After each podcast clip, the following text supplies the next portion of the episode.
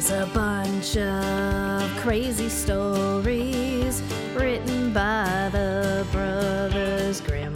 And now you're gonna learn all about them listening to the Brothers Grimm.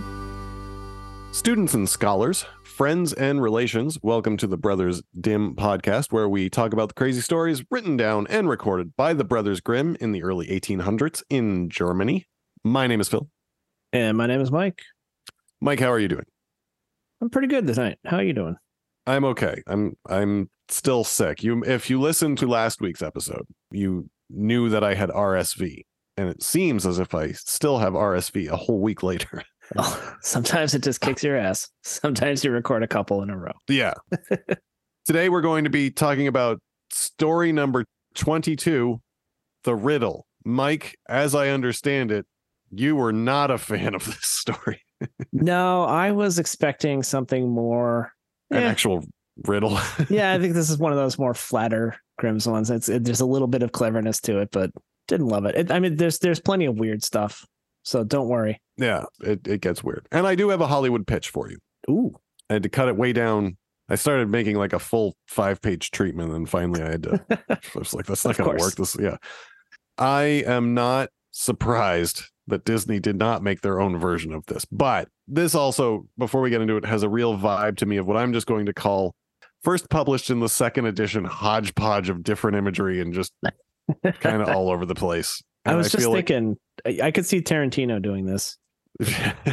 Good. Maybe, maybe, maybe. Anyways, Mike, would you bring us through the plot of Grimm's story number 22, The Riddle? with a modicum of pleasure. There's a young prince. He's restless. Uh, so he goes out to travel the world and he brings along his most faith- faithful servant.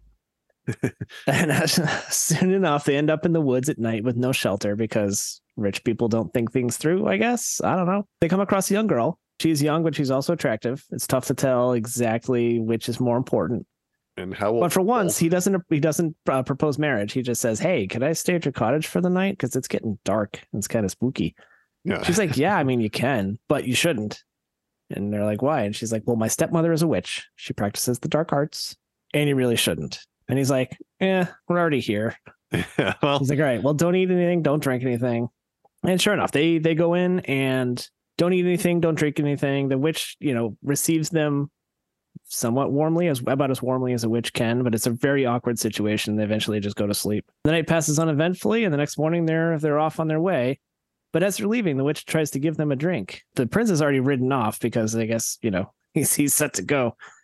Uh, the servant is still trying to get his saddle tightened up, so he's he's the only one there to take the drink. The witch tries to give it to him, but it spills, and just a little bit spills on the horse and kills it instantly. And he's like, "Whoa, that must have been poison." runs off to find the prince because now he doesn't have a horse. Um, then he's like, "Oh, you know what? Actually, I want that saddle. That was a good saddle." So he runs back to get the saddle. By then, there's already a crow pecking at the carcass. Um, so he he grabs the saddle, kills the raven because he's like, "Yeah, good eating. Might not find anything else tonight." And so they're they're off and away, just making it out of the clutches of of death and destruction.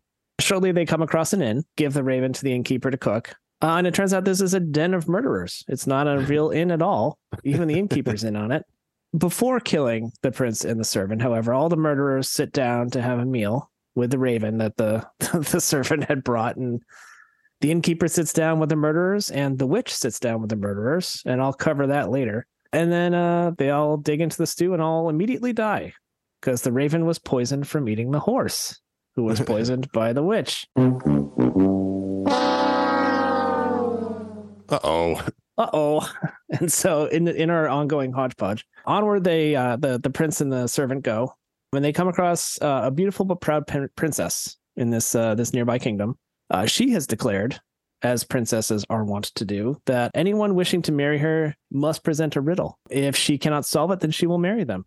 However, if she can solve it, the suitor will be beheaded.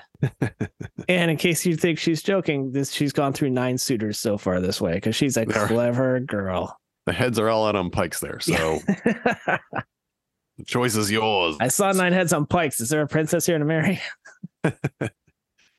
and so, of course, the prince is game. So he presents, quote, one slew none and yet slew 12. And she is stumped. She thinks about it a while. She consults all her books of riddles, can't come up with it. She sends her maiden to listen while he sleeps, see if he's maybe talking about the riddle in his sleep. But he Just in is, case. On the off chance that A, he talks in his sleep. B, on the off chance that he's dreaming about this. See all these things come together. you never know. You never know. May as well go look. He does not talk about it in his sleep. In fact, chases away the maid after stealing her cloak. They use they use the phrase the word mantle. I'm not going to use the word mantle because it's not a piece of clothing that we are really familiar with, but it's it's basically like a cloak. Next night, uh, same thing with her maid in waiting. Sends her in to see if he's going to talk about the riddle in his sleep. Doesn't talk about his sleep. In fact, is awake and chases her off after stealing her cloak. the third night, the princess herself does this. She's like, "All right, I gotta, I gotta figure this out." Um, he pretends to be asleep and actually tells her the answer to the riddle as she, you know, she gently, you know, what's the answer to the riddle? Um, and yeah, he just mutters it around in his sleep and now she's got it. But while he's doing this, he holds tight to that cloak of hers. She has to let that cloak go. So he's got three cloaks now. And three Important. naked maidens. Important. Yeah, well, I'm assuming there was something under the cloaks, but maybe not. That could be a different movie altogether. oh yeah.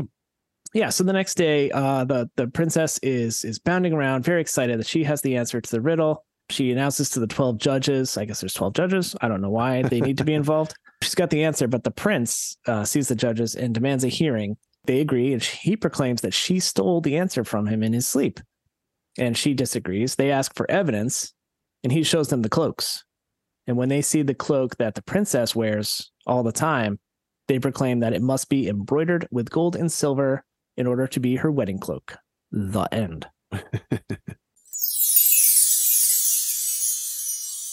I have some thoughts. Do ya? I do. I do too. This is such a weird one. It is odd. The the first thing I I thought of at the end when when I read that was that who cares where she got the answer from? That's not that's not stated as one of the well you can't Hmm. get the you can't go and listen to him when he's sleeping and get the answer that way. But How many how many of those nine do you think she got by just sleep. talking getting them to talk in their sleep and the next day she just maybe that's a moral. Loose lips sink ships. That's a you know Don't- an don't anti-spying. Don't sleep. with the enemy. well, that was all in uh in World War II, right? Was these The German enemy- seductresses that would you know they'd Ah, they'd find out your whatever where your military base was, or both sides did that, right? that was going on with the Japanese side too. Sure. I mean, I don't know. I, I was I don't know. I was I was not even allowed to join the army. A, I As don't with, think as with religion, uh, Yeah. I'm going to pull history out of my ass all the time on this podcast. as someone who probably a wouldn't have done well in a military environment, but b I was way too allergic to too many things that that they even told me that I couldn't join the military. I think that I have a good grasp on what sort of what sort of shenanigans you get up to when you're over in another country sleeping with sleeping with other people from that country when you shouldn't be and and talking in your sleep. Yeah, it's it's probably it, it would probably be difficult for you at least. One slew none and yet slew 12 that reminded me of uh the valiant tailor a little bit. Yeah yeah same. Slew seven should have been he should that's what she should have said oh i, I- know it's that tailor that cheap tailor that loves jam. The tailor whose head is on a pike outside. From from story number 19 oh yeah. He was my third husband. Aarne thompson index number 851 and i'm just gonna I, I by the way if we have new listeners i don't know that we do but arn thompson index i don't know if we've explained this in a little while.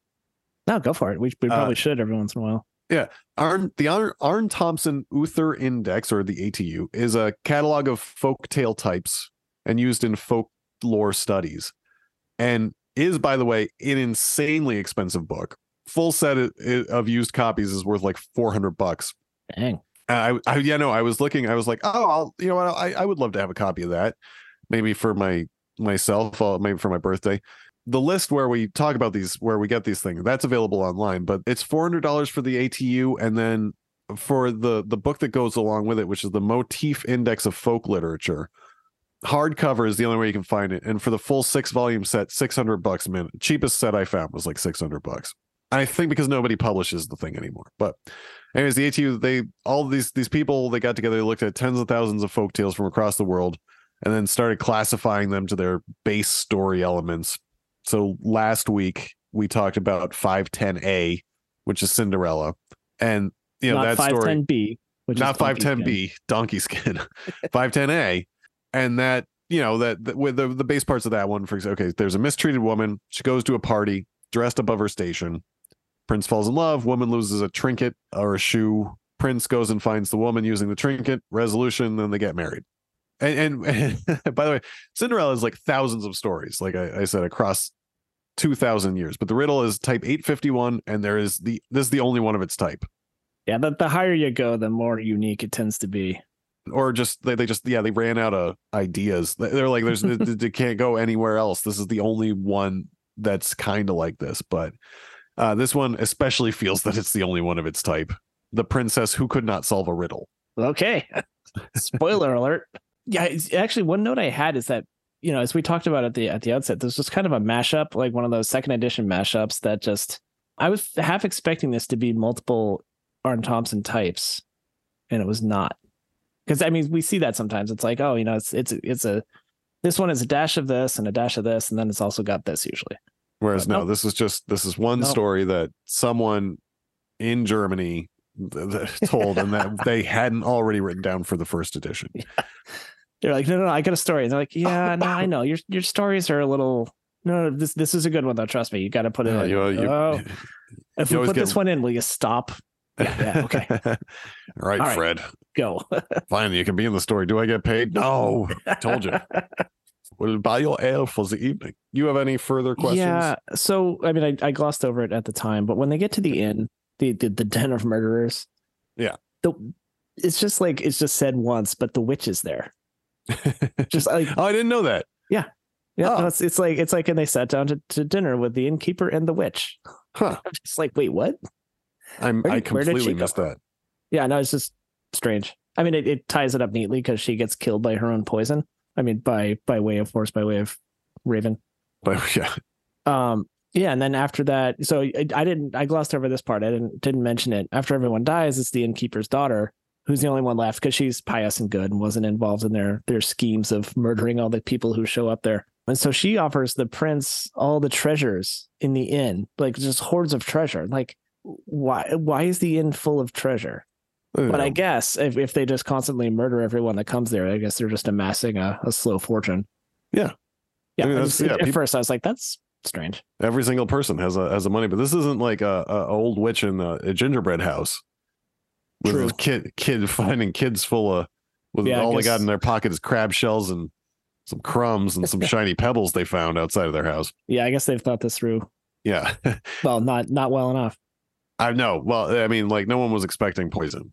Yeah. So this this princess, Okay, we saw this with uh the uh, oh, it's the, the, snake the leaves. three snake leaves. Yeah. Yeah. The crazy goth girl suicide pact. It's like this one's just like, I have a fun game. You give me a riddle, and if I can't get it, then you get to marry me. And if I do guess it, then you get your head cut off.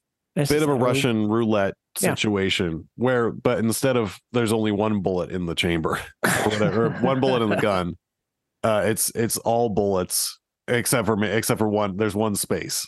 Can I tell you something about riddles? I know you were a big fan of the Dark Tower series. I was, yes.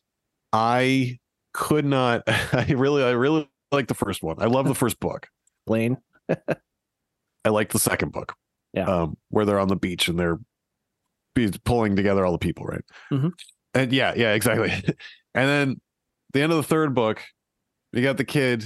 They they escape the the pedophiles or whatever. But and then and then they're on that fucking train, and the train's just like, "Do you like riddles? Perhaps you would like to riddle with me while we go to Nebraska." And Blaine the monorail. Blaine's a pain. Blaine the monorail. Oh yeah, is it not a train? It's a monorail Yeah, close enough. that is what I couldn't I couldn't go on after that. Did you just- stop the series there? I stopped the series, yeah. Oh my God, go read book four. It is one of Ah. my favorite books of all time. You don't have to I read know. the rest. It, You- it, it's mostly flashback. Four came out like 20 years later. Oh, I know. Anyways, yeah, it Blaine's gets, a it pain. gets it gets pretty esoteric, but four was awesome. I'm still waiting for a movie of that. You're gonna be waiting a real fucking long yeah, time, probably. because they even fucked up the they fucked up the first one. That's I was true. excited Oh, yeah. about the first one. I never I never actually got around to seeing that. I loved the idea of Idris Elba. And then I just I heard it was just atrocious. but they keep, you know, something. Anyways, looping that back to the riddle, I do have a pitch. Yeah. But yeah, go for uh, it. all right, well, let me do my pitch. Just full disclosure, though, there is no riddle. That's that's okay. Is there something named Riddle? No, maybe that maybe that I can. Yeah, it's Sergeant Riddle or some shit. My story takes place in New Orleans, 1810, or it starts there. Uh, Florida is still part of Spain, but luckily Spain is now busily at war with in Europe with Napoleon, and the U.S. sees an opportunity to survey and then purchase the area. Uh, you know, our surveyors who have been illicitly sneaking over there have been coming back dead, and not just dead, but the only thing they find are the heads at this one spot on the border. Hmm. Secretary of the Navy sends his own guy to come down there, investigate what's happening with the dead men so they can finish surveying for ports or whatever. And this guy's seen some shit. He's a real soldier. He's tough. He's not getting killed. So this guy, Captain Riddle, if you want, um, and his lieutenant arrive in New Orleans, start the investigation. Rear Admiral, they go to New Orleans, they find the Rear Admiral. He's, you know, in charge of surveying the Mississippi and kind of in charge of this this Florida mission. But he asks if they're superstitious, do they believe in dark magic? The soldiers say no, they don't. But he says that's irrelevant because the people out in Western Florida do. They're weird out there. All right. But I got a woman you can speak to. She used to live out there. She knows the area. She's unwilling to go with them as a tour guide, but she can give them an accurate map. She's heard rumors of a cult of people a couple days out there somewhere. Maybe they're the ones killing your guys, but she's not sure. But she knows that she knows a place she can they can stop first. It's a woman's house. It's a day's ride away. She'll help, but don't drink anything she offers. Don't eat anything she offers. She's old. She's suspicious. She's a little crazy, and she absolutely will try to poison you. But that's it. But that's it. That's it. There's she won't stab you in your sleep. She'll you'll be safe. Just don't eat or drink anything. Sure enough, they go out, they find the house. Old woman, you know, that night, old woman seems sweet as sugar. Still, they don't accept food or drink from her, and she shows them where to go next. Captain rides out early um, to scout out ahead. Lieutenant's having issues with his saddle. Captain says, you know, catch up when you do. His lieutenant's getting ready to leave. Old woman comes out, gives him a bottle of bourbon.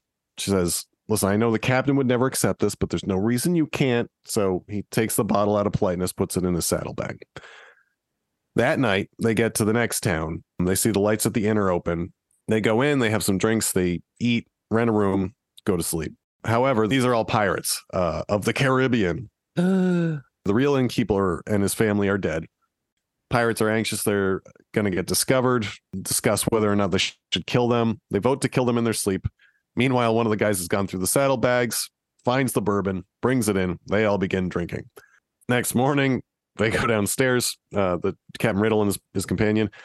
All the pirates are dead. Bourbon's on the table.